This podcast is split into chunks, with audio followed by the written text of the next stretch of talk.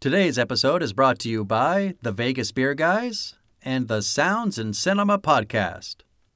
Everything sequel contains explicit language. And why the fudge not, you melon farmer?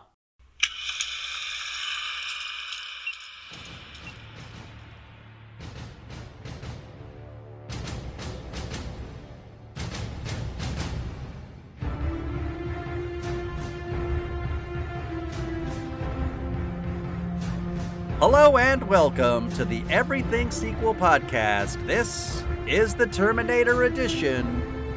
Today is Terminator Salvation. My name is Michael Shantz of the How Dare You Awards. Joining me, the Terminator savant himself, Tom Stewart of Lonesome Whistle Productions. Hello, Tom. There's nothing on that tape about machines with organs. oh my god, I don't even remember that line. To be fair, John, that's a very specific subject for your mother to anticipate you having to handle in the future. I just want to say something up top. Yes, go. Right, this this is not this is not the How Dare You podcast, despite what our idents occasionally say. Right. Um, but, but this is very much a How Dare You film. Uh, And you know we don't traditionally review. except it's not using- not it's not even fun enough almost, you know? You you wish that a, a How Dare You movie would at least be a little funner, but Mm, I'm sure Lady Chu would disagree with that last statement. um, that fun is a prerequisite of that podcast. I don't think she feels the same way as you, Mike. Um, you're right. and you know, we we don't traditionally use the the grievance positive point format, and uh, you know, there, there's no calculator with enough battery to calculate how many grievances I have against this movie. Right. But I can tell you, I have exactly two positive points. that I want to get out of the way now, Okay. so I can go on a full blown tirade against this movie. Excellent. I don't want I don't want goodwill contaminating how I talk about My- this movie. Is basically what I'm saying. So here are my two positive points. All right. Uh, the first one is I'm going to go in chronological order, and by the way, they're all reaches. Um, just just putting that out there. Uh, the first one is there's a there's a truck chase about midway through the movie, which gives us a, a few minutes of perfectly fine filmmaking. Um, I mean, uh, you know, until a cavalcade of comedic errors befalls the machines and it ruins it all again. Okay, but was- we get like a we get a clear few minutes of ah, this is this is okay. Um, and the other one is that the digital rendering of a Terminator is better in this movie than it was in the last one.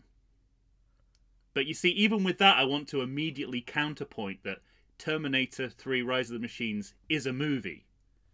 and that's the difference. What is this in your mind? This? Yeah. I don't know. Like if it's not a I- movie, what is it? Um, it's. I tell, I tell, right. I, if it's different stages of the movie, Because you're right, it doesn't it, it is so formless. It's for that's the word. That is ex- the exact word. And I think I feel different. I, f- I feel it leans towards different kinds of media at different points in the in the movie and in the screenplay. I'd say based on the credit sequence, I would have said that this is an asylum uh, plagiarization of a Terminator movie. Until the moment that I saw how many stars were involved in this movie, both on and off screen, Right. I would have t- said that this was a direct-to-video, um, illegal, pirated version of a, a Terminator property. Well, it should be said that the one thing I think is remembered about this movie more than anything is the tirade that Christian Bale went on against a crew member. And So that says You know, something I- about your movie when that's the only thing that people remember about your movie. and yeah, that is definitely the most fascinating aspect of this movie, and possibly the only. I think there's one other thing that's fascinating. Well, uh, let me say, like the the the, the one of the only satisfying, uh, one of the only kind of satisfying qualities of watching Terminator Salvation for me, a movie which I have conspicuously avoided for decades now, Oh, for wow. a decade now, um, was that I was able to put that tirade in in a in a entirely plausible context. Sure. I mean, yeah, I would have killed someone. So I think I think Christian Bale showed amazing restraint after having seen this movie. but I I mean, just like as I remember, he was caught. You know, he was caught on audio. Uh, in a tirade against the cinematographer who was in his eye line. Is that correct? I yeah, I want to say he was actively moving a light or something too. Right. Now, that does not surprise me because at any given point in this movie, the camera is either strapped to Christian Bale or it is inches away from his face. So, of course, there's crew in his eye line. Yeah, right. they have they have no choice. He has You no know what choice. it probably was? I blame McG. It- yeah, exactly. Again, I blame McG It wa- for all of this. it was probably one of the few shots where the camera wasn't inches away from his face and he was really looking forward to it. And so when somebody moved in his sight line, he went berserk. Or he or he like didn't or he didn't know what like uh, because the camera wasn't like attached to him he didn't know what to do and he freaked out Yeah. he was like what do i do with what do i do now the camera is at a normal distance from my face All right.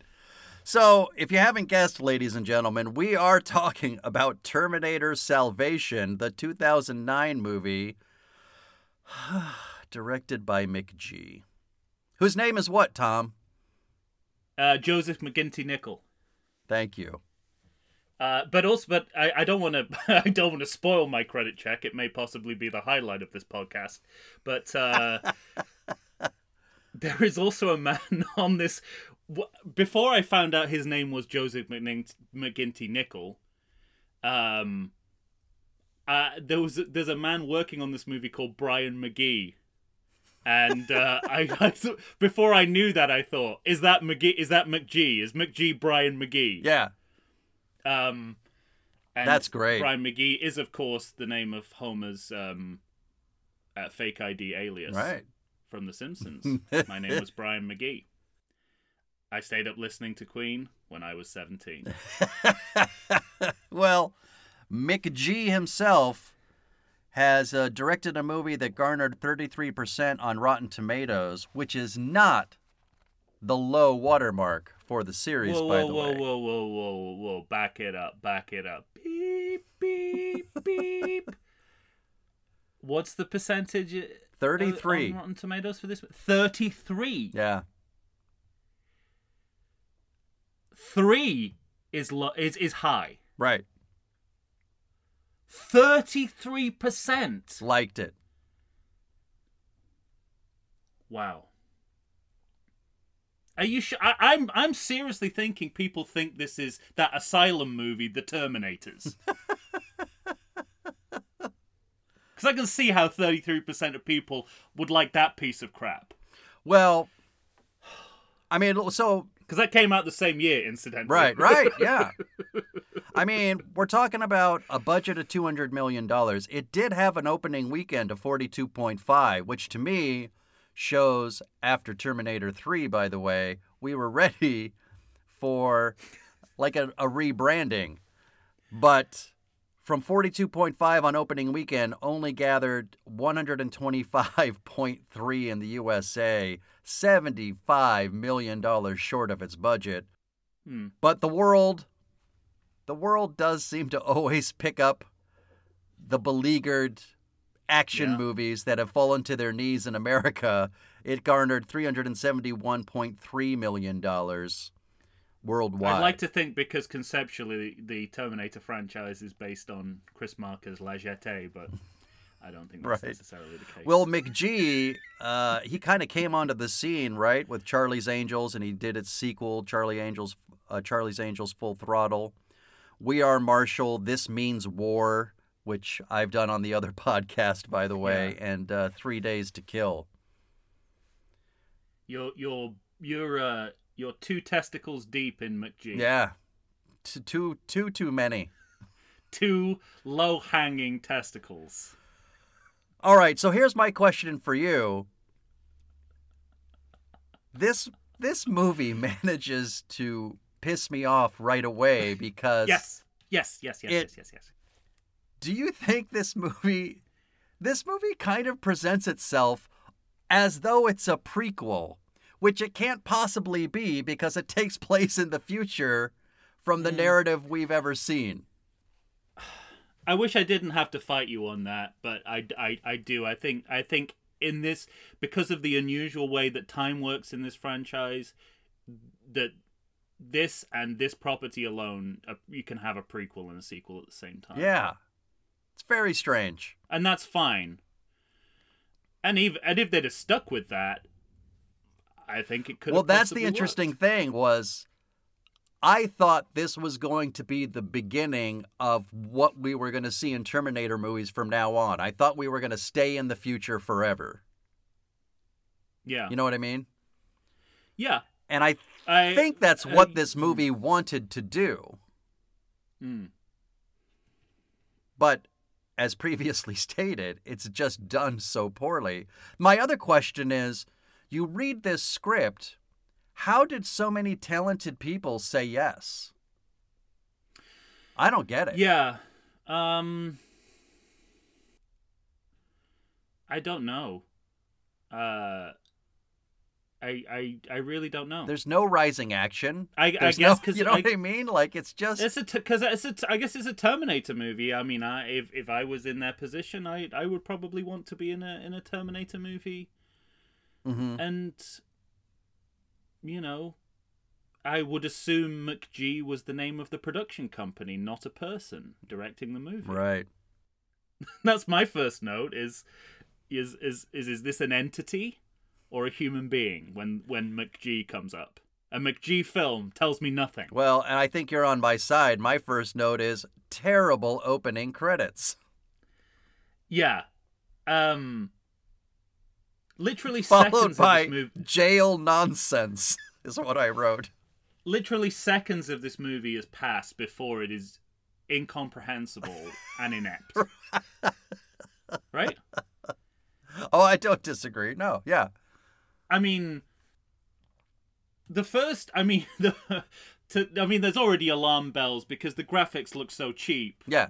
and then you see and then you see the names of you know some of the biggest actors of the time uh, people like danny elfman doing the score and you're like okay so it's not a direct to video movie that's what it looks like but you know um, mcg obviously has some famous friends uh, what whoever or whatever that is um, but what the real like the, the the real sort of alarm cowbell because there's already been a lot of alarm bells for me is uh, the fundamental lack of exposition Right. in our op- in, in our cold open.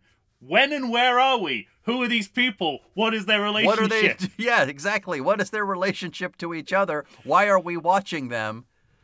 And that's beside. And it's not something you're going to find out until the last no, no, seven minutes of the movie. with nothing gained from holding back. Right. That's the thing that that that's that baffles me. And you know, this is beside the fact that you can't actually hear the dialogue. it's being everything is even for whispers it's too low. Right. Um between uh, Sam Worthington and Helena Bonham Carter. Um uh, I mean or the ti- the titles as a whole as a as a concept are completely ineptly handled. Okay, Mhm. we have two. We have we have doubles. We have like uh, duplicates of everything. two different sets. Right. Two different sets of titles. Okay. and then they try and do that the the kind of Batman logo reveal, which McG doesn't seem to understand is only a surprise when you've not seen the title and you don't know you're inside the title. but we already know we're inside the title and we've already seen the title by this point. he gives himself a second credit after Sam Worthington's execution as well. Yeah. Which does not surprise me, but is, you know, also gestures to his inability to handle film language. And then then we have an opening crawl after a cold open and the titles. Which, Right. by the way, is is scrolled through too quickly for me to see what is happening, like what is there. And then at the end of it all, just to sort of add insult to injury, we have a single date, 2018, in red on screen. Because that's all you need. Right. All that information could have been represented by that By one that image. date. and then and then we get the second Mc, McG uh McG film. Um so Yeah, I wrote McG title card. it you know, it's Like just seeing, it's all it's all kinds of incompetence McG, in every technical element of filmmaking. Right. Right. Just seeing McG on the screen does not fill you with confidence. Yeah. And listen, I know it doesn't sound like it, but I, I kept an open mind here. So, and I so but there's nothing and to you had inspire, not there's seen nothing it. to inspire confidence in you in that in those first what five seconds of the movie Right. when you you you, want to at least know you're in some kind of safe hands well and because this tells you the opposite I mean, shortly after all of that, you get into after the date is shown, and all of a sudden you're seeing force zooms into choppers. hmm And I mean, like my note was, this is my least favorite kind of filmmaking. You're oh, which part that, the like, no you need to be more specific. we, we got a mise en scène this mike. I, I can't you can't be that general. Normally you can. Normally i'd know exactly what you're talking about here. I literally there's literally hundreds of options of what you could that's true. I mean, the one I wrote down was the forced zoom, but then when you have naked Sam Worthington mud screaming, I wrote, right. I thought. my my like why'd you make him do that? What is like no actor can overcome what you're asking them to do yeah. because it's that absurd? My my speculation is that mcg had a storyboard grid with on which he wrote across all the lines war movie shit. Yeah right. Yeah exactly. And that's that's what they and that's what they put on screen. i guess what offended Um, me most was it felt like he it felt like he was he in it seemed like in his mind he was directing his robert duvall apocalypse now chopper with the surfing scene. Yeah. That's what he thought he was giving us. well i think i think even with that comparison you're giving him too much credit. Now if if secret smart guy sylvester stallone had done that i would have gone uh, he's thinking about apocalypse now when when when he's strapped you know when the camera is strapped to christian bale he's thinking of scorsese's mean streets Uh-huh. mcg is thinking about Like First Call Blood Part 2. no he's thinking about call of duty or halo so first first person shooter You're right. You're right. is what he's thinking of. You're He's thinking absolutely of a right. video game. Um, Oh, I think you hit the nail on the head with that. That's what where my brain goes to when I watch what he's done with that concept. Yeah. that's him, not me. I'm not shitting on video games. I'm shitting on McG. You're saying that video games are different than film. right. cinema. I'm saying I'm saying that that that McG has not read a book in his life. That's what I'm saying. That's amazing. But I mean, it's all those. It, it it's all those. Um,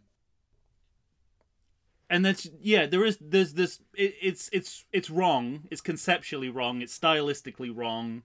It's the least interesting way you can shoot this uh, subject matter. hmm But there's even like sub mistakes within within that. There's like the. It's so incompetent with lighting Yeah. That even setting off a flare does not improve my ability to see what's on screen. That's great. and you know, I, I I have to I have to apologize to Terminator 2 for using the word mawkish Thank you. because compared to this movie, I think I had now have an understand of the, the excesses of, of, of sentimentality in cinema. there is no image bl- there is no image more laughably obvious of blunt cruelty than old lady in a cage. Yeah, right. And also, I'm gonna I'm gonna apologize to Terminator Three. Uh, I mean, I'm you, not. You should also you should also for other reasons. but um, I'm gonna say you know I I, I stand pat on everything possibly they were too they were too flippant with their mushroom clouds. Here. We get we just like minutes into the movie, we have a mushroom cloud bigger than all all, Right. all of them combined Yes. in Terminator Three. You're not wrong. But even I mean, given that you you know he's he's trying to he's latching on to war movie in imagery, like it goes back to Rocky Five, and you know if you're anti-realist in your quest for realism, it's all over. You're you're done. Yeah. Yeah, because the color is so overly grey and muddy. You might as well just make it in Technicolor for as Mhm. you know for as realistic. I was going to ask you what you think about that because specifically, like one of my notes is this world doesn't match the world we know. But do you do you give him a break on that? Like he's allowed to have his own vision, or no matter no matter how many skull, how many Terminator skulls Right. you see upsided being crushed. yeah, yeah, yeah, I know. Yeah, is well, it's like. Yeah, I'm, I'm, I'm pretty, I'm pretty new. Given everything else, I'm pretty neutral on that. because I think It- I, I- I became neutral as it as I Yeah. thought I, I started backing off on my my hatred of that because it also seems like we're in a time that's before what we've seen. Now that is generous. Well, I think that bit is is headcanon and and you're a better person than I for for even making that leap. yeah, I, Yeah.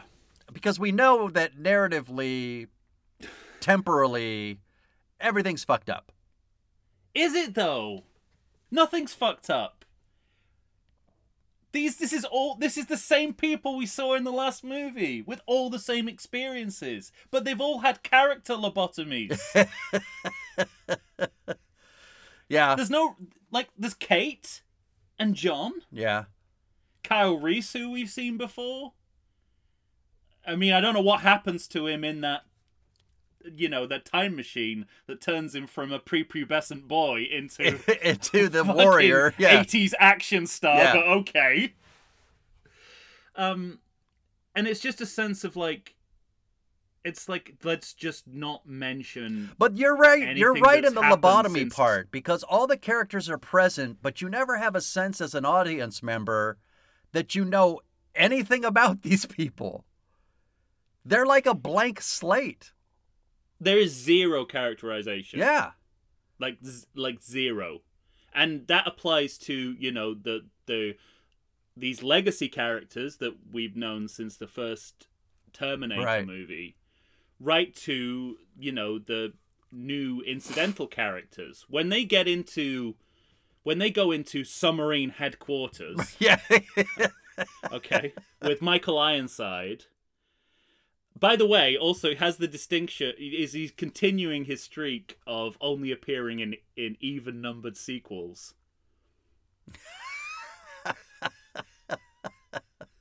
Highlander 2, Prom Night 2, all right. The Next Karate Kid, Terminator Salvation. Wow. Um all right. uh I got another stat like that for the next movie. Um actually I've got another one here. Anton Yelchin playing in 2009 he was in two different science fiction franchise movies where Yeah. he played characters who had all iconic characters who had already been played by other actors. Right. That's right. Um, but when you get into submarine headquarters, they go from dressing down John, John Connor, Yes. to giving him the key mission, Right. Right. With absolutely no explanation as to why they would suddenly trust him. Well, and what do you make of because because they kind of start at zero with almost every single sequel past three. Yeah. there's like a reset. What do you make of this idea of because all we've been told is that John Connor is the one who brought us out of the dark, Mm. you know, brought us out of the darkness, taught us how to smash those metal motherfuckers into nothing. Yeah. And all of a sudden you see him in this movie and like you said he's being dressed down. He's he's the he's the cuckoo bird who Right. who has these wild ideas that we're not going to listen to or talk about. Right. And I mean we'll get there in our next movie, but in the next movie it's reset and now he is the person. What I'm saying is in this movie he's not in charge. Yeah. In the next movie he's in charge but more of a prophet. He's Well, got he these ends up- weird ideas. Yeah. that seem strangely intuitive. Um, He likes to shout and scream his dialogue a lot. right. Um. But to yeah. me, this is why it feels like it's uh, a, a bit behind the timeline of we know because we're setting him specifically in a time where he's not in charge. This is taking place before he is in charge. Yeah. So it's an yeah. I mean, it's, it, it it speaks to your point about that. You know, they want to they want to have their cake and eat it. Yeah, exactly. Sequel. They they want it to be an origin story, and you know, I can't believe I'm saying this, but like the first three quarters of this movie, absolutely terrible, right?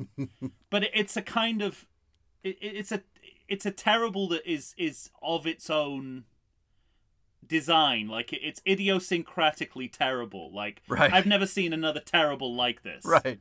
Right. but actually the last quarter of the movie is even worse because you have a capitulation where it's just like every other prequel every other possible science fiction movie we can think of so actually you know even even in the even on the scale of awfulness this movie disappoints because the last quarter of the movie is so horribly formulaic hmm the first three quarters isn't. That's a problem too, but it's a different kind of problem. Yeah. Right. And I'm I'm sort of fascinated by it. like in the last quarter of the movie, they seem to want this to be pure origin story kind of movie. So it's like that's how John got his scar, that's how Kyle got his Sure. coat.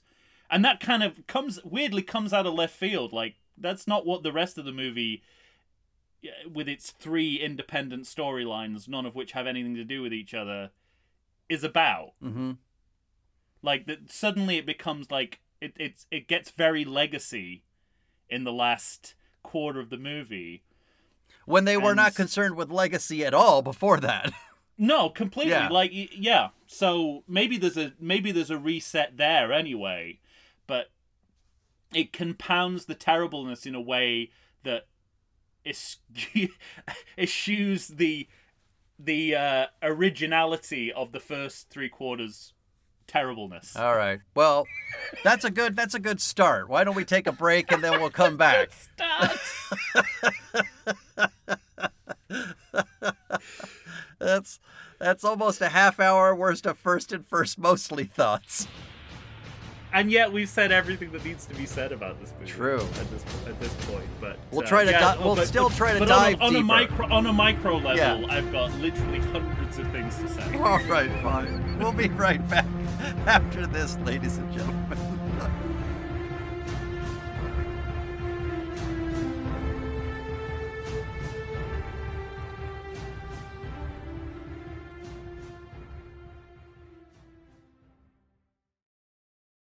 I like to think I know something about beer, but nowadays even I get overwhelmed when confronted by the exhaustive selection of craft beers they have at bars, breweries, and even grocery stores.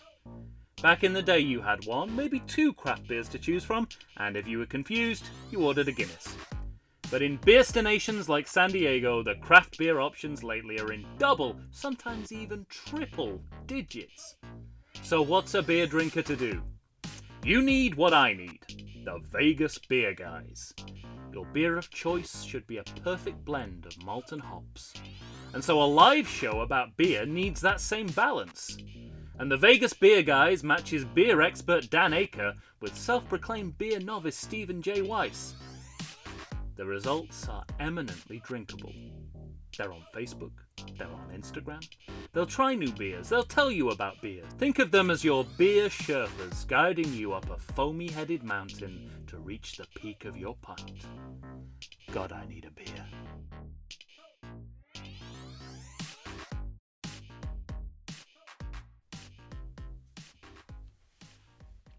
And we're back, ladies and gentlemen. Tom and I are here discussing Terminator Salvation with yeah, Shitting with on. red eye laser focus. There's no discussion.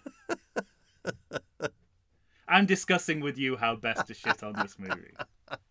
and you're giving me some good pointers. Like, once once again, there's like making me think about this film in an entirely different way that is not improving my opinion of it in yeah, it's kind of like way. you know, with a with a movie like this, you almost have to say, uh, "What's the top five things you hate about this movie?" you Yeah. know?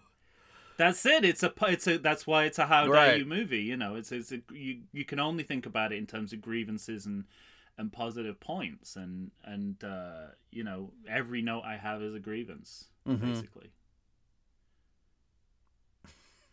or a question, or a grief griefstrin. There, you can have that for the How Dare You podcast. A grie- griefstrin. it's a grievance and a question. Well, I don't even know where to go from here. Like, do we uh, speak narratively? What's happening in our movie? Yeah, I mean, I, like, well, what stood out to me, and I already alluded to this, is that is is that we sort of yeah I, I don't know how to quantify this but the film sort of sets in motion three almost independent storylines mm-hmm. one based around Kyle Reese, one based around Sam Worthington, who Who- who we don't know. who, who Yeah. or what he is.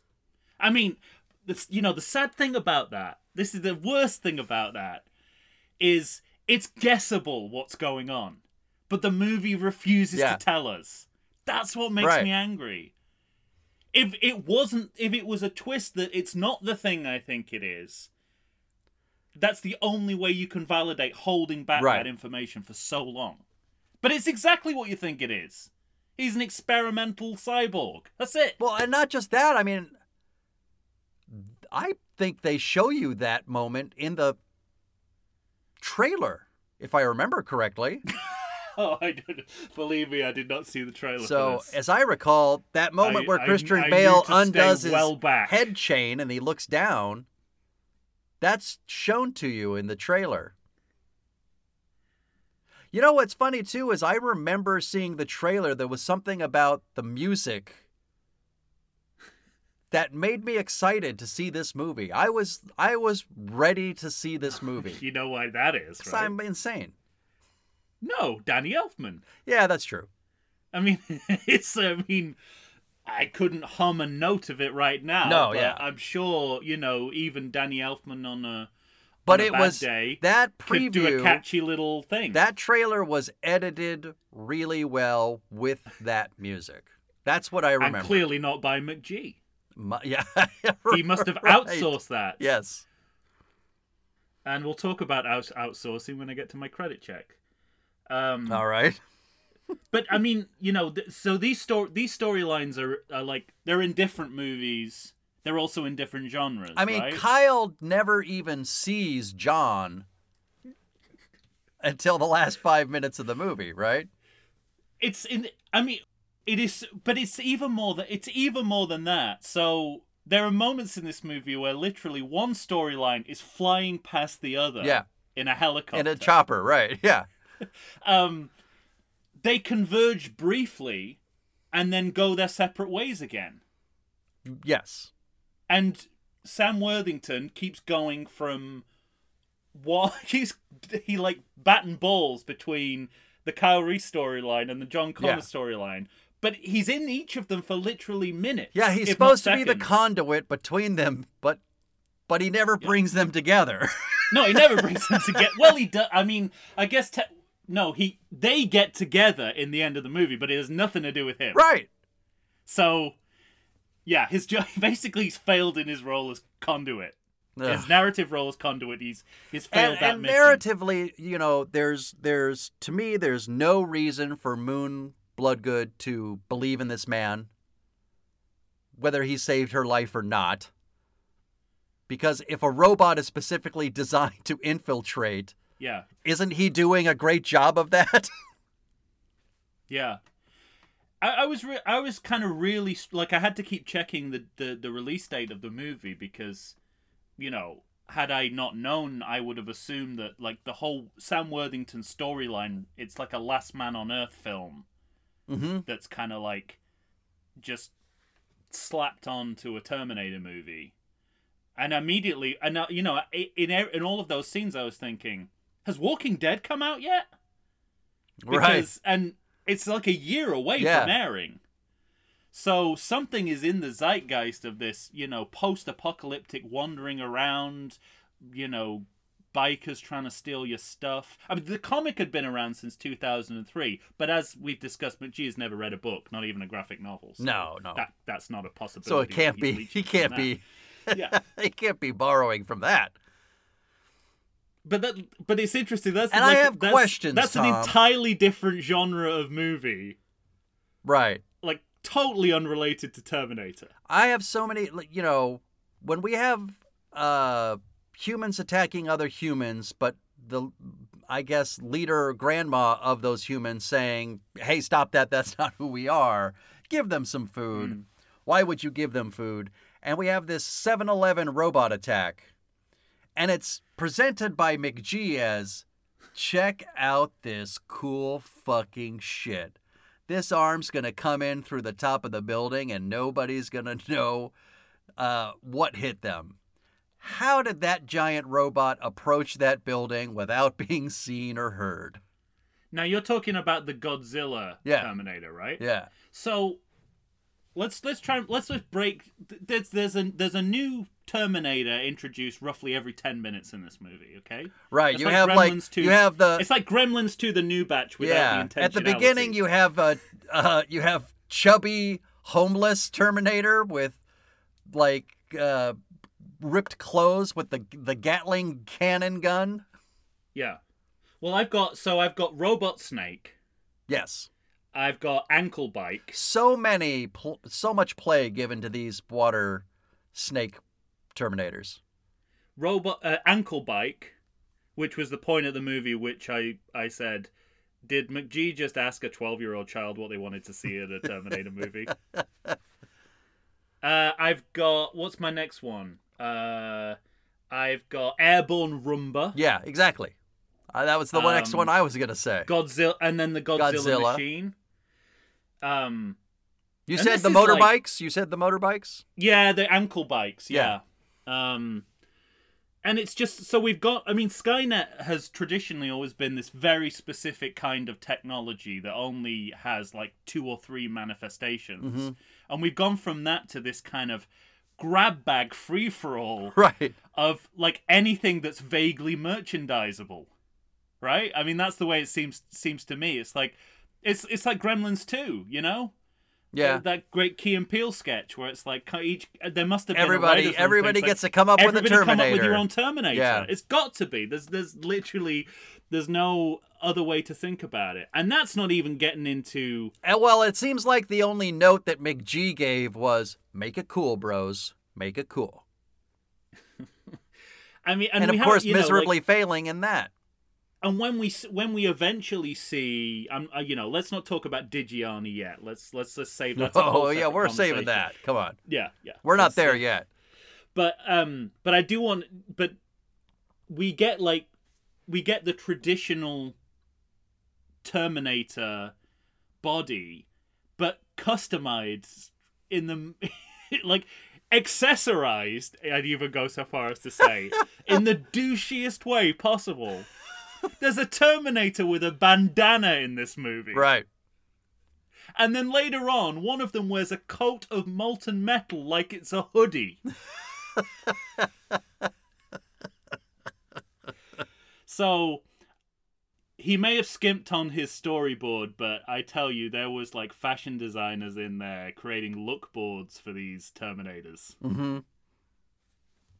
Anyway, I don't, I don't know where I don't know where that, but it's just you know it it's it's insane, and we're not that even that far in the movie, and we've seen what at least six different kinds of Terminators Skynet or Skynet bots. Skynet uh, tech. Yeah. Um, I mean, you know, if I was being generous, I'd say that that the last movie sort of and the Terminator Two and Three did this whole thing of kind of animalizing uh the the Terminator, and that this movie's picking up on Yes, but right. taking it in a direction that that that no human would do.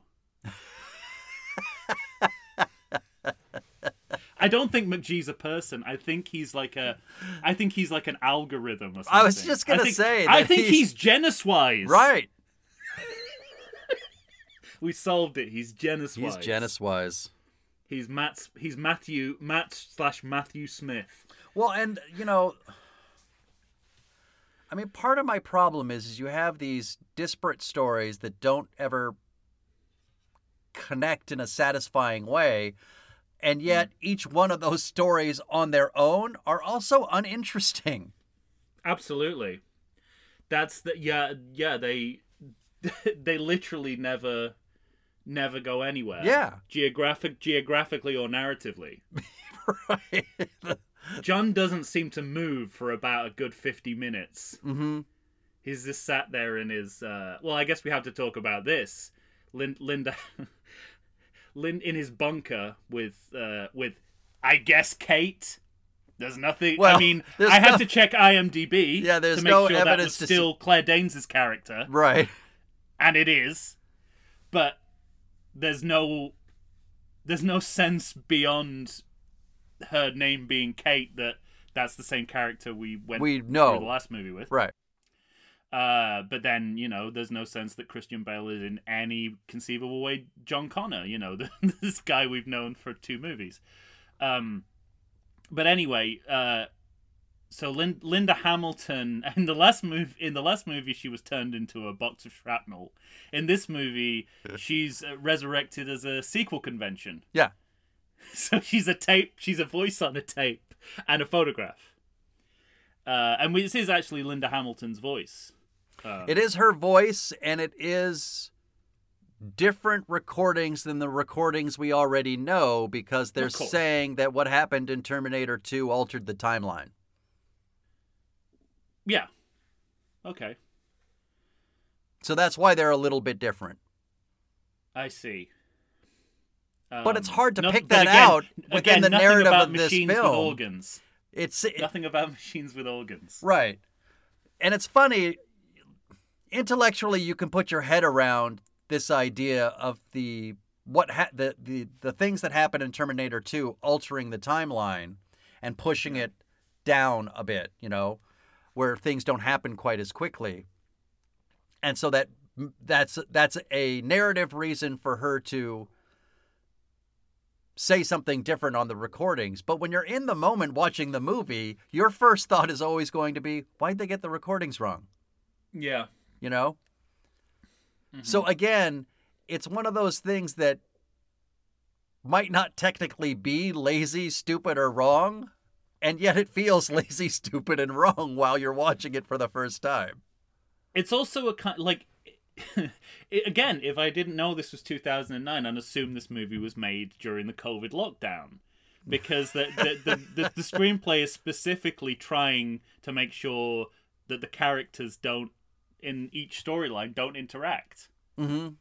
Like this is it feels like it was written by a COVID safety officer. It's like, oh well, you got you know you got two people in. We don't want more than You four people them- in a scene. You can't have them going And- over into yeah, that yeah. storyline because because I guess, and I hadn't thought about this until you said it that um that the, the what she says on the tape, like the fact that they know Kyle Reese is out there, but John. So if Kyle Reese dies, John will never exist, right? Correct. So. And that's why of that- Skynet has their sights on Kyle Reese. They know about Kyle. Yeah. They have tricked this convict. Yeah, but that's why they, that's why those two storylines can't overlap, right? right, right. I guess, or or is it? I mean, the thing is, He can't interfere with anything to do with Kyle Reese. That's the sense I get, right? That's the. Is that the rationale given for why John Connor sits in a sits in a room? Yeah, I was gonna minutes? say, see this, it, it's it's all stupid because the movie is making this assumption that if Kyle Reese even just meets John Connor, well, it's over. Mm-hmm. You still got plenty of time, even if they meet each other, to try and destroy them and kill them. You just Right. Mm-hmm. you have to find them both. So narratively, it doesn't matter whether or not they No. get together or not. The movie is And I- I- assuming I'm gonna- something that is you- not true. Speaking of it's all stupid, I don't know what Skynet's overall plan is. Well, It goes from it goes from like it, it, it it's like I don't know if they're just trying to blow up a submarine, whether this is some elaborate sting operation. I don't really get th- what Skynet are doing. I think I think something's broken at Skynet. That's what I that that's what I was just gonna say because if you're gonna take this convict and turn him like I need into to a turn that turn that shit off and on again. yeah, like you take a convict who's gonna be put to death, you turn him into an infiltrating robot, but set his mind so that he doesn't realize he's an infiltrating robot. But hey, here's an idea. Why don't you just put a location thing on? There's something within his brain. He sees Kyle Ray. He sees Kyle Reese. In the end, it all comes back to Goldfinger. It's just all you need to solve the narrative exactly. mystery is a homing signal, right? I mean, uh, Homing, homing pill and thing in the shoe. You're sorted. I, I mean, absolute, a hundred percent. You know, um, yeah, yeah. I've no, nothing, uh, nothing more to say about that. But you. So you like. So uh, we. ha- no, no. well, I don't know what you're gonna say, but no. because we have Godzilla Bot. I don't like. When did I say I like the I, Godzilla? I'm not thing? done yet. Hang on, please. I'm insulted. Because Godzilla Bot turns into the the chase, Uh huh. and you're saying you like the chase.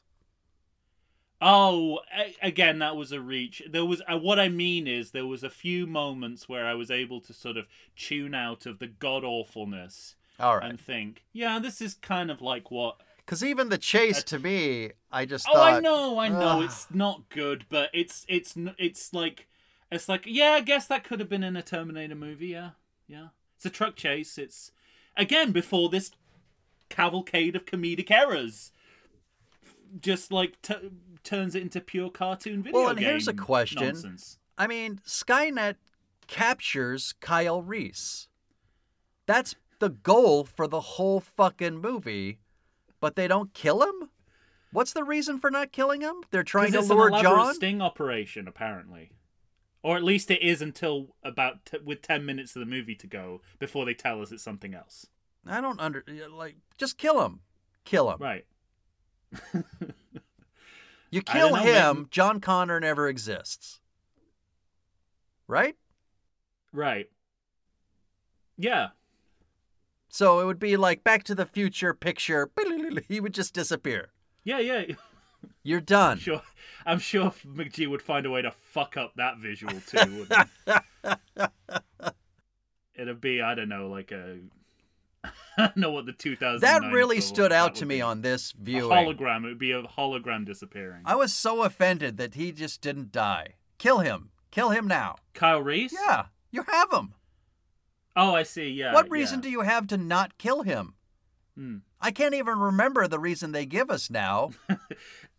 Obviously, it was a, a too weak and stupid of a reason. Not big on not big on telling us. Right, right. No, here's the tone of this movie. Okay, okay. Yeah. it's either telling us far too much or far too little.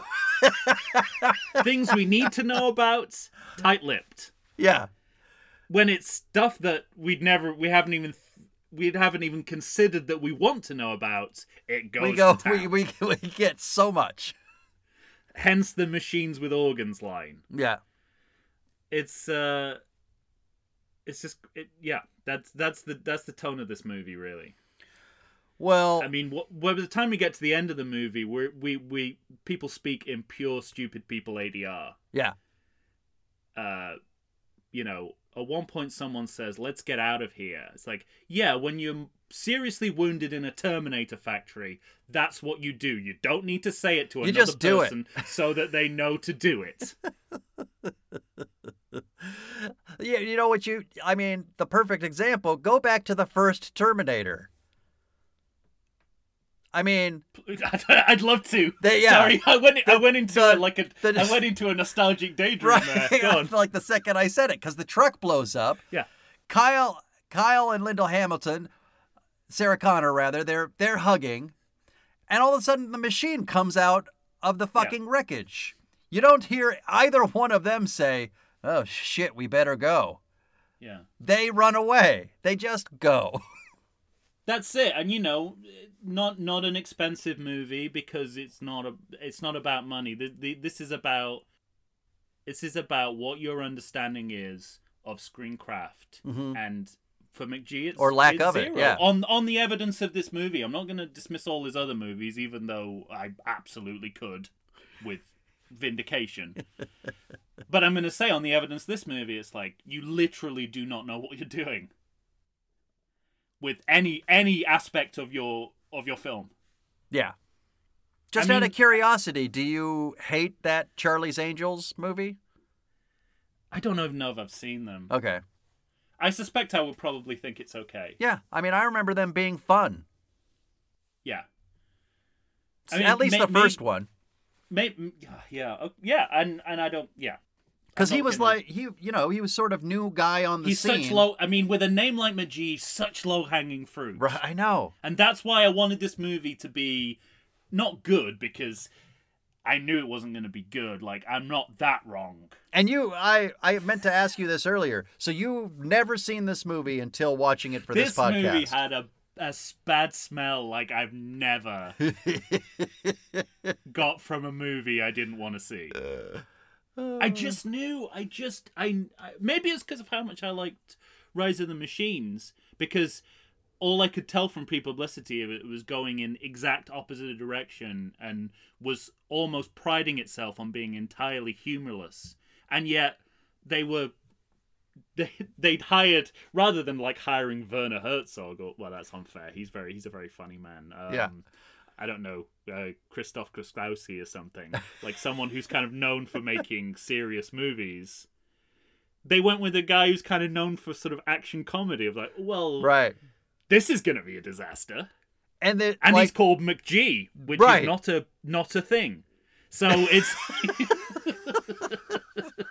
he's a living Velveeta man he's not a thing I can't Um, believe how devoid of fun this movie is.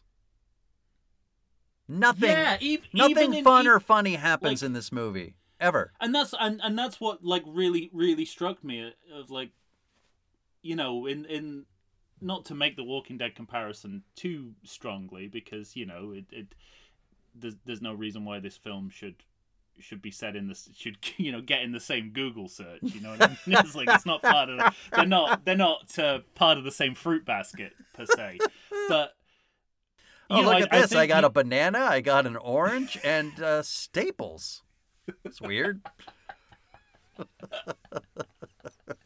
but um but you know when i think you like when when that show when the show work walking dead works best it's like it's a, a ve- it's a very it's like a qual- piece of quality television drama that is also incredibly schlocky where you know heads blow up all the time and you're like oh look at that look at that terrible thing like and this you know th- well it doesn't have any of that obviously but Right, like, yeah.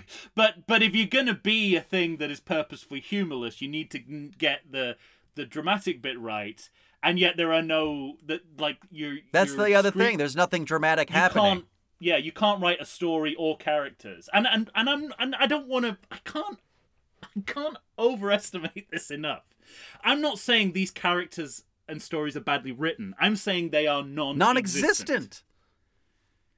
right that this is not a this is not my critique of what this is not one dimensional this is no dimensional sub-dimensional writing And direction. Sub-dimensional. That's amazing. I mean, I can't. I can't. You know, I've. I, I've honestly, I've never. I have never seen a movie like this.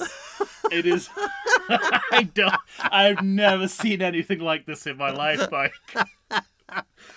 The fact that it's a franchise movie is just part of the, the, of what's perplexing about. it. Yes, right. The right. fact that this could even be like an original movie well, and it, would baffle me. it begs the question like I'm not advocating for for studio involvement in in movies usually, but it does beg the question were they seeing dailies? Did did nobody Right. ever at a quarter of the way through filming, halfway through filming, did nobody come up to McG and say, "Hey, what the fuck are you doing?" None of this makes sense. Yep. Yeah. It's and this clear that's the, the this movie's in this kind of weird state of production value. This sort of like this it's I got to say it it's a it's it's this movie has paradoxical production value How dare you? because you know there's money you How know dare you hit it right there. on the, the nail on the head again? you you know there's money there but you can see none of But it on you screen. you see none of it on screen exactly. There's a battle I was just thinking like, the thought, what did they spend two hundred million dollars on? but but it's like it's it's this it's like it's not even that you it's not even that you can't see it you can sense that the money's there you just can't put your finger on where it's actually gone because there's a battle scene later on where I I was like well obvious I mean you're gonna need a lot of money to make something of this scale but Mhm. This looks like a soundstage from a 1930s movie Are you talking about when he escapes? I think so Because that's yes. one of my biggest notes. What you just said is my note exactly. okay My note exactly is why does this look like a set built on a soundstage? Wow! you even said soundstage. Yes. Oh, for fuck's sake! I said, I said, this is not taking place outside.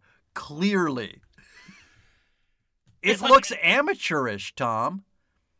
I mean, it's like, with every it makes shot. you wonder, like, if Ed Wood had this kind of resources, what would he would like? It would be like the most fantastic thing you'd ever Right. seen.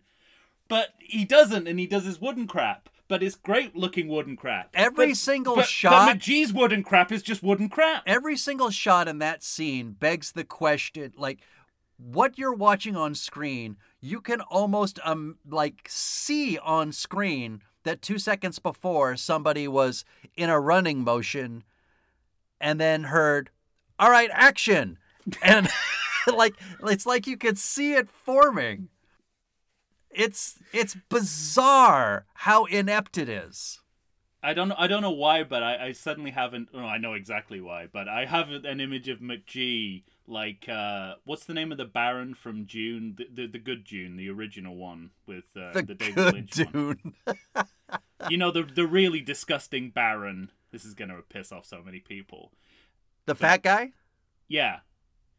Anyway, because he's like he's I don't know. because he's like hov. I, I imagine he directs like that like that way that character is shown in David Lynch's Dune. Like he's just hovering right. on he's like hovering in midair with his and he is a redhead as well.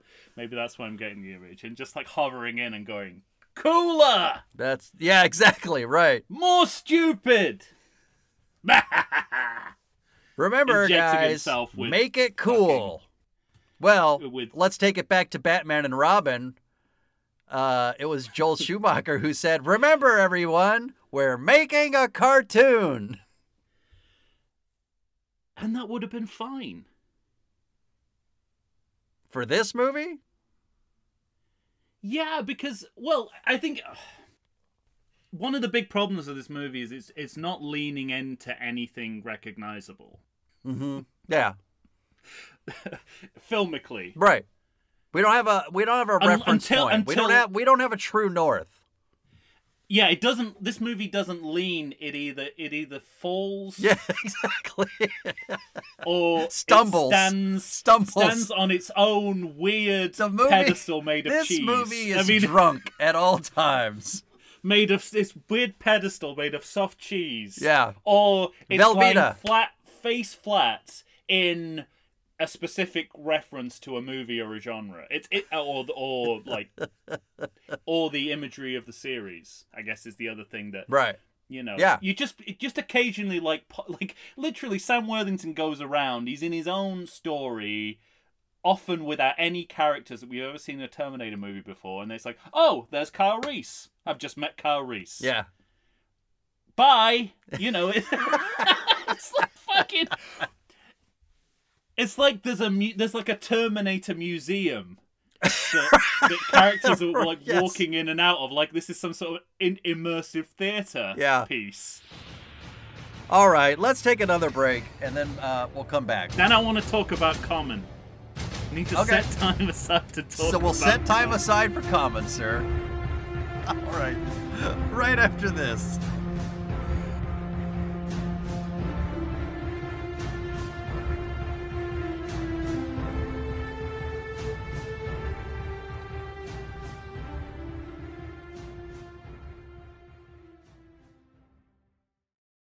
If you like podcasts like I do, boy, do I have a treat for you. You need to Stay on target. and check out the Sounds and Cinema podcast. Listen as your host, sound designer, and music creator Tony Parham, and co host, musical performer, and sound lover Derek Hansen, D Rock if you're nasty, and I am, discuss all things sound related to film, television, stage, and theatrical productions. They discuss environmental sounds, bioacoustics, dialogue, the nature of communication through sound, but as an added bonus, they drink beer and try to. Stay on target. Find them wherever you get your podcasts and listen to the pure mania of a man who can charitably be described as Dug, the dog from Up, and another man with a soothing and sultry voice trying to get that man to. Stay on target. That's the Sounds and Cinema podcast. Tune in and listen to the sounds they are creating just for you. All right, we are back once again, ladies and gentlemen. Tom and I are here, struggling to the finish line of Terminator Salvation. Now, uh, you you you were telling me you had to get something in on Common. Do you want to do that now, or is this Yeah, why not? okay? Um. well, first, first of all, the when when common when the when the in quotation marks a, uh, actor common Playing Barnes. yeah gives us a gives a report because he's a resistance soldier, of course. Yes. Um, as soon as he speaks, it sounds like one of those TED Talk style raps he does nowadays. Don't you think? And the but the but the thing again, the thing that you know, again, I blame McG. He's called Barnes, and every time anyone talks to him, they say his name. Yeah. Now, is this because McG cannot comprehend the idea that someone famous for something else will not be recognized as that person when they're in a movie? Right. Is this like Tom Jones in Mars Attacks? You know, he can only be Tom Jones. Like McG's like, you gotta say his name every time, because if it's not, people think this is actually post-apocalyptic Common. I don't even know how big Common was in 2009. I have no idea. Um, but that's another bizarre. Like again, I either know too much about these people or, Or not enough. Right. Yeah. Never, never just enough. Never just enough. That's all I had to say um, about Common in this movie. What do you make of? I mean, th- like, so, It's a good. It's a good question, even without the verb. right?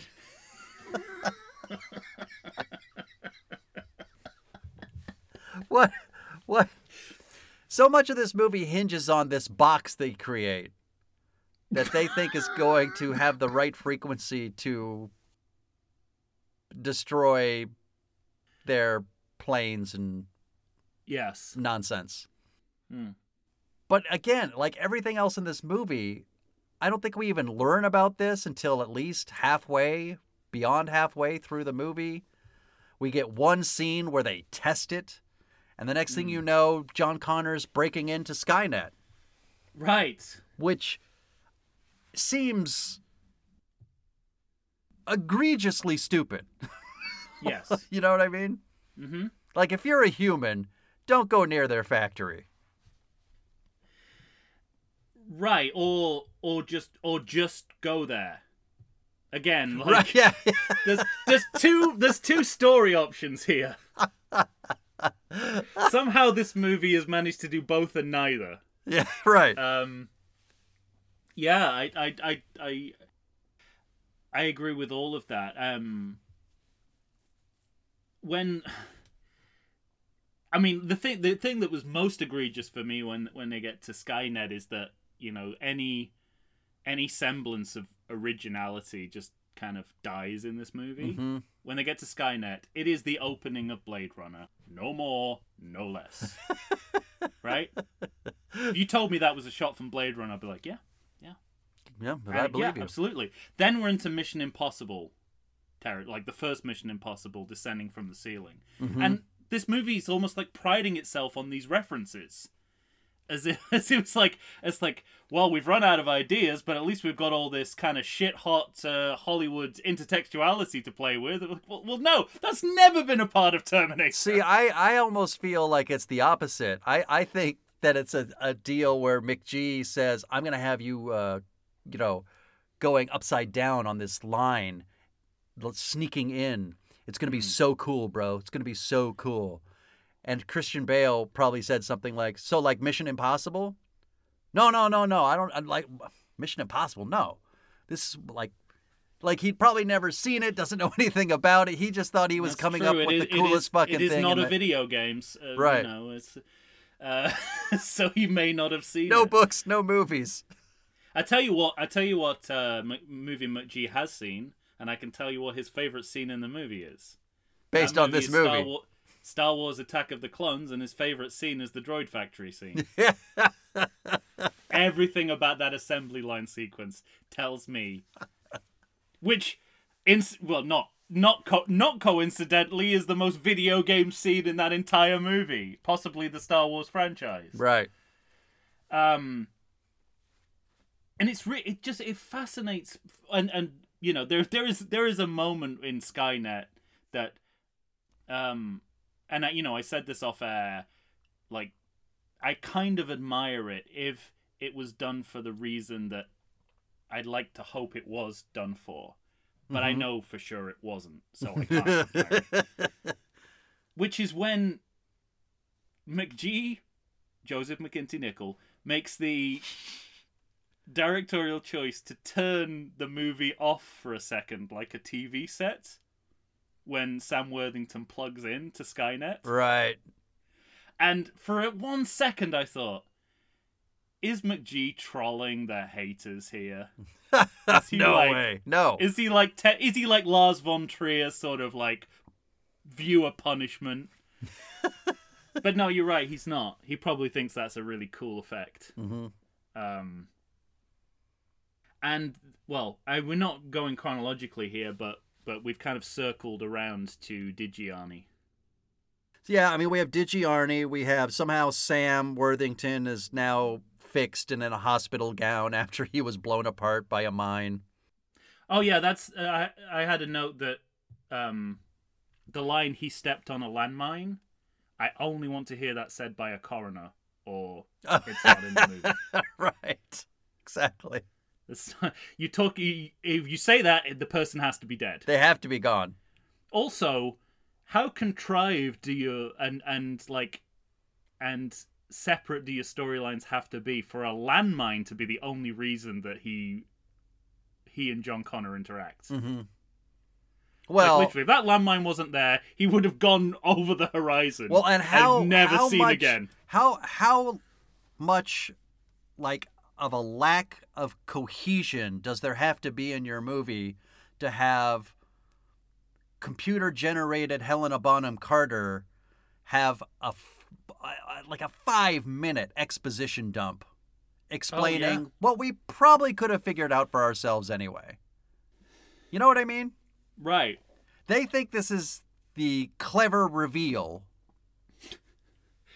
Which Of what know, we've would- would have already been- figured out for ourselves. cleverer If that character was introduced when we first the first and last time we saw her, which was at before this movie began, Right. or the second time before this movie began, or whatever. yeah. Um. So Digiarni. Yes, and then we get to Digiarni. So I mean, I I remember. I don't know if you remember the same, but I think one of the biggest, I guess, drawbacks for me about seeing this movie, and I think something that perhaps maybe because of response to Terminator Three, I don't know, but their movie was also almost priding itself on was this was the first post Arnie Terminator movie, Mm-hmm. and yet And there was no chance because he was doing governor shit for California. which in in and of itself should have been a clue that he was absolutely going to have time to spend an afternoon in I'm sure a California effects studio Yeah. having his body digitally rendered, right? um Well, but, that's uh, the thing. He he never did anything for this movie. I mean, they literally just came up. Oh, they didn't even use his body? No, Okay. So it's just a picture. So he's basically it's a guy wearing an Arnie mask. In a digital sense. Yes. But they, they I, I'm sure I read something that they used his his image. I mean, if they, I, I don't know enough about the effects to know whether or not you can I think look at a picture of him. I think he at least posed. I don't think he did. Okay. Um, did he just give his permission for his likeness to be used? Yeah, I guess? think. Yeah, I think that Which was the extent of it. Which explains why it's the '80s model because there's no other reason it has to be.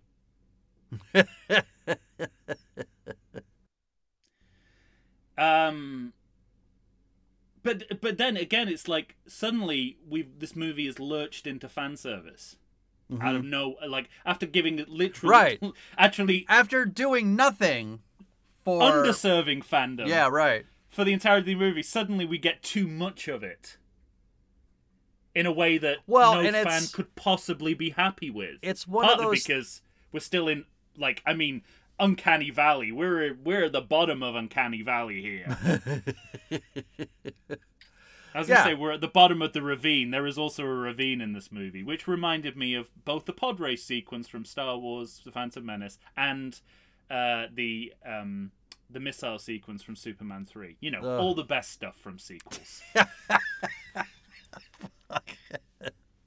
Carry on. Sorry, I I I do remember um saying is it who is it? Is it Sam Worthington that gets dumped into that ravine?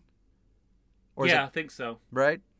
hmm Like robot or not, you're smashed to shit going at that was a- speed. I think there is a literal moment in this movie where Sam Worthington is treading water, both narratively Yeah, and right. literally. Yeah. but it's funny with Digiarni because they had they present it as this huge reveal. Hey fans, check this shit out. right.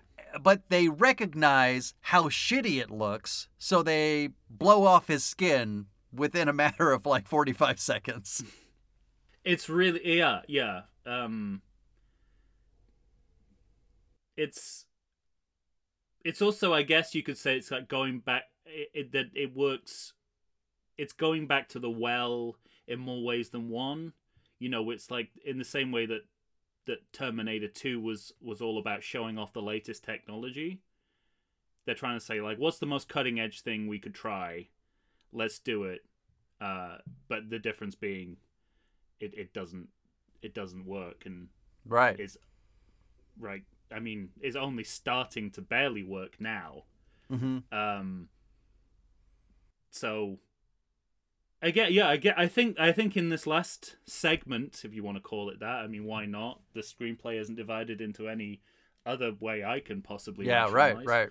um that that that's that they're just going full on like okay we want we want you know we want uh legacy in this. We want old hollywood. We want terminator. You know just every just throw it all at them. Hmm but literally just throw it all at them. Not in any kind of coherent way. Um and you know I'm sure we're going to have problems with Geniswise, but Geniswise s- sets its stall out pretty early on that that's what it's going to do throughout the entirety of the movie. Yeah.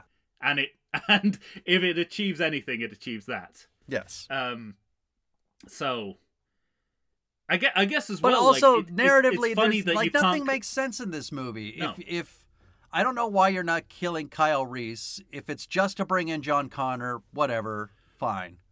But again, you kill him, John Connor doesn't exist. hmm Uh, but you bring in John Connor, and you send only one Arnold after him.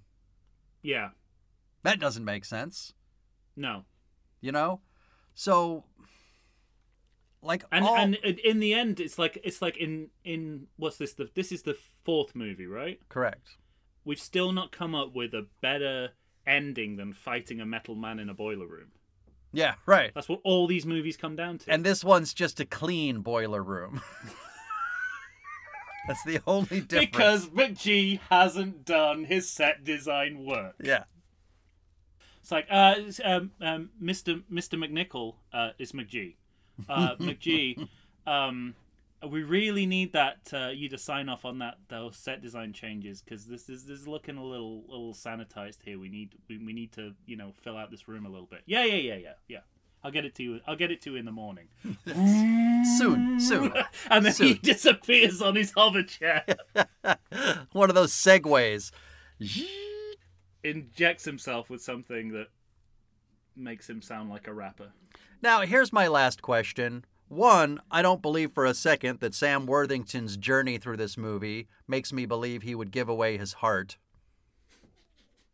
Two, nobody even seems to ask the question are these two even a blood type match? Can his heart go into his chest?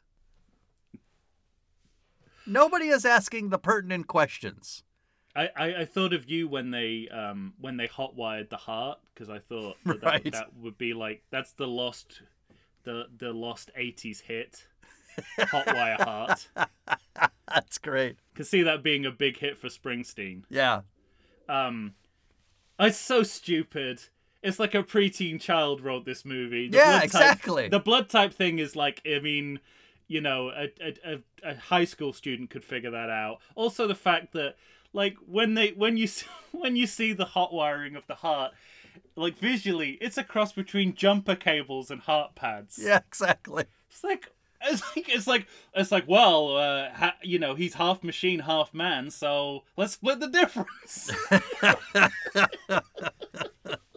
I get. I mean, that's that's it, right? That's that's the logic that ends up with that image. Oh, it's terrible. And then you have to have like a shot of like a cut of the camera moving down of him looking at his his robot heart. Mm-hmm. I was like, fucking hell! like we've seen movies. We know, like, if it's in the shot, I'll find it. Unless your lighting's terrible, which it normally Which it is. also is, yes. Ow, or I can't hear the dialogue, which I often can't.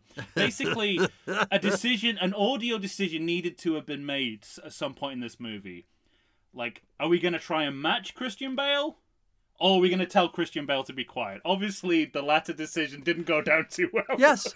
The- yeah, exactly. There are I moments. think we know what I think we know what the outcome was. There But- was there was a moment during uh during Sam Worthington's I can't even remember that character's name. Marcus Wright's right, right. Yeah, yes. Marcus Wright's escape when he's in the water and the, all the robots are coming and then they k- kind of kill them together and out of nowhere Christian Bale yells, "What are you?" Yeah. I have that. I, I, so why is Bale screaming? Why is he and yelling? shouting his dialogue? yeah.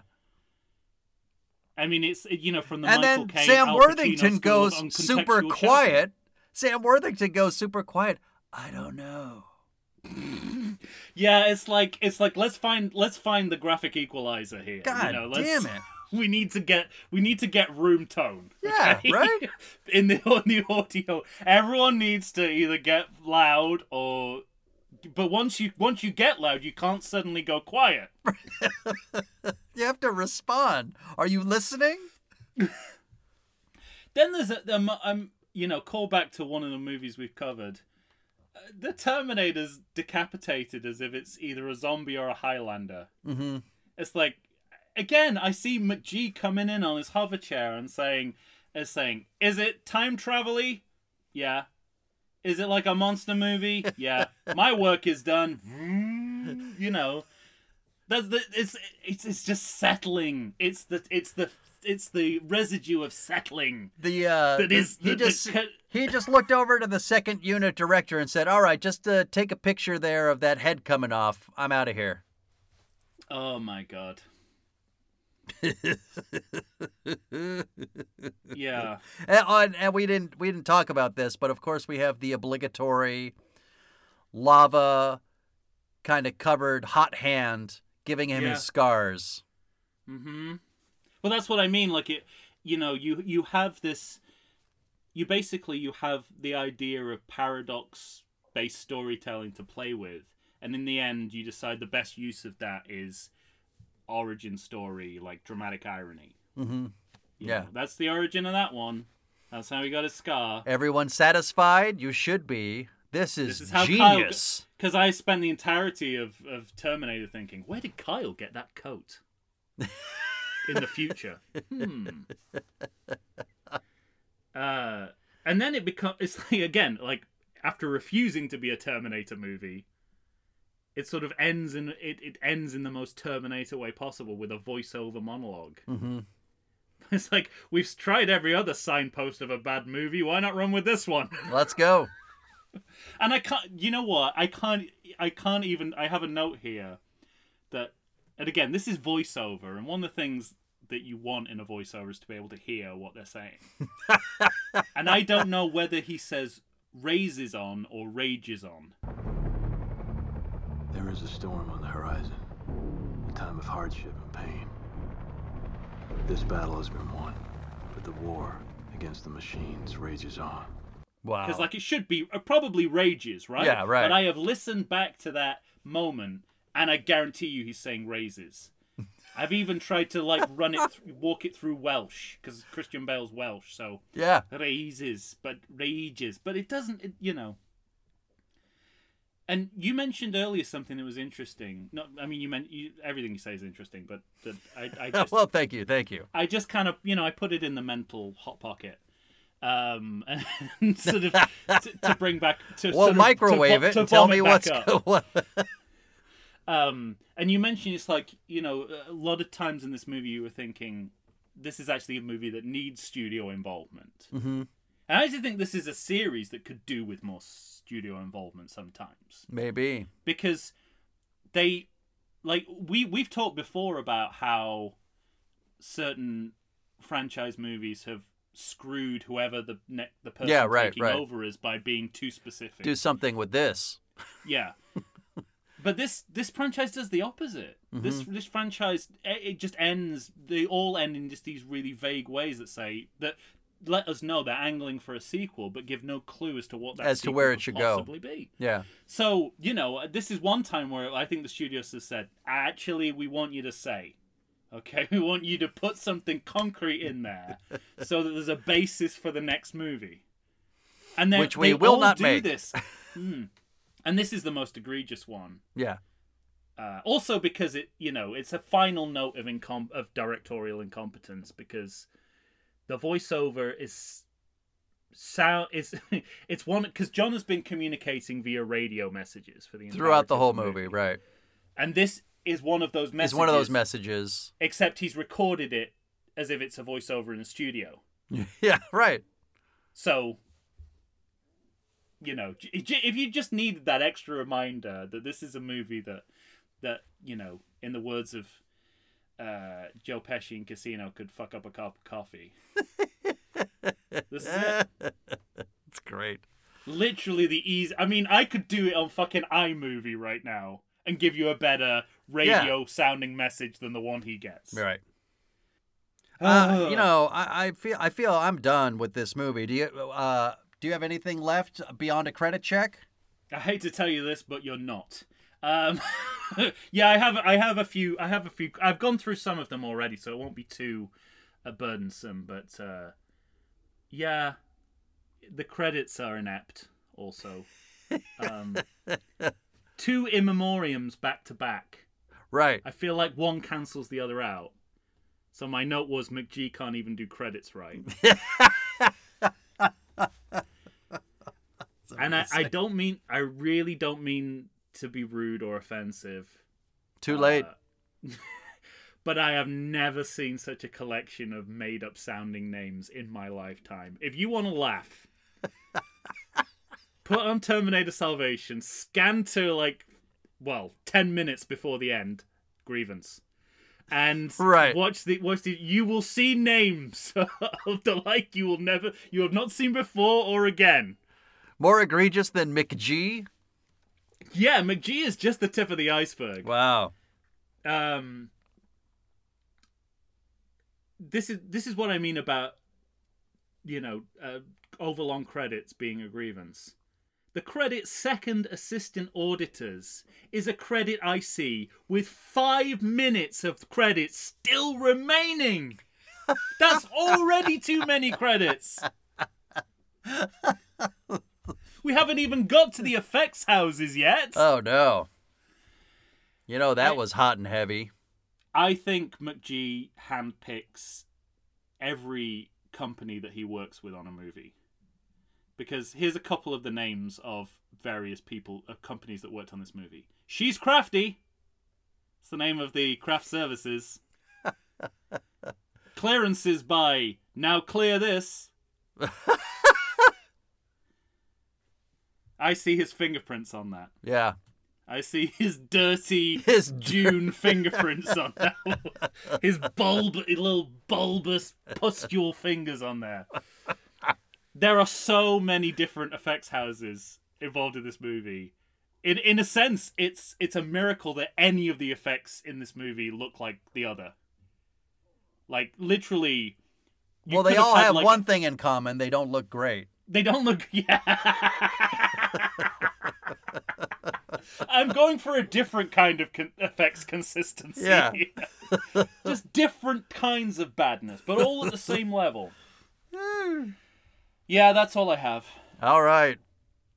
Well, Oh, and I we didn't didn't even mention I did I just like it's and this is a kind of series note really, but after two movies in which we sort of built up the the kind of badass slash heroic quality of women, this movie is just white male messiah. right. One Yeah, you're right.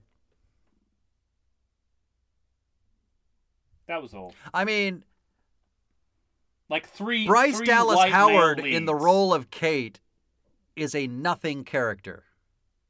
Yep. She has nothing to do. Which again when- leads me to say, when, when women, why'd she you say know, yes? And women are also depicted as just kind of throwing themselves at, at any man Mm-hmm. who's walking by when they are represented, which is never, Never. never. All right. Well, you're going to have to tell us what you think, ladies and gentlemen. Tom and I, not fans. Terminator Salvation. We have a grudge against this movie and McG. You're going to have to uh, find us on Facebook, Instagram, or Twitter to let us know have we hit the mark or are we off the mark. Send us an email to everythingsequel at gmail.com. For Tom Stewart of Lonesome Whistle Productions, Michael Shantz here of the How Dare You Awards. Tune in next week. We're going to be, or, well, tune into the next episode.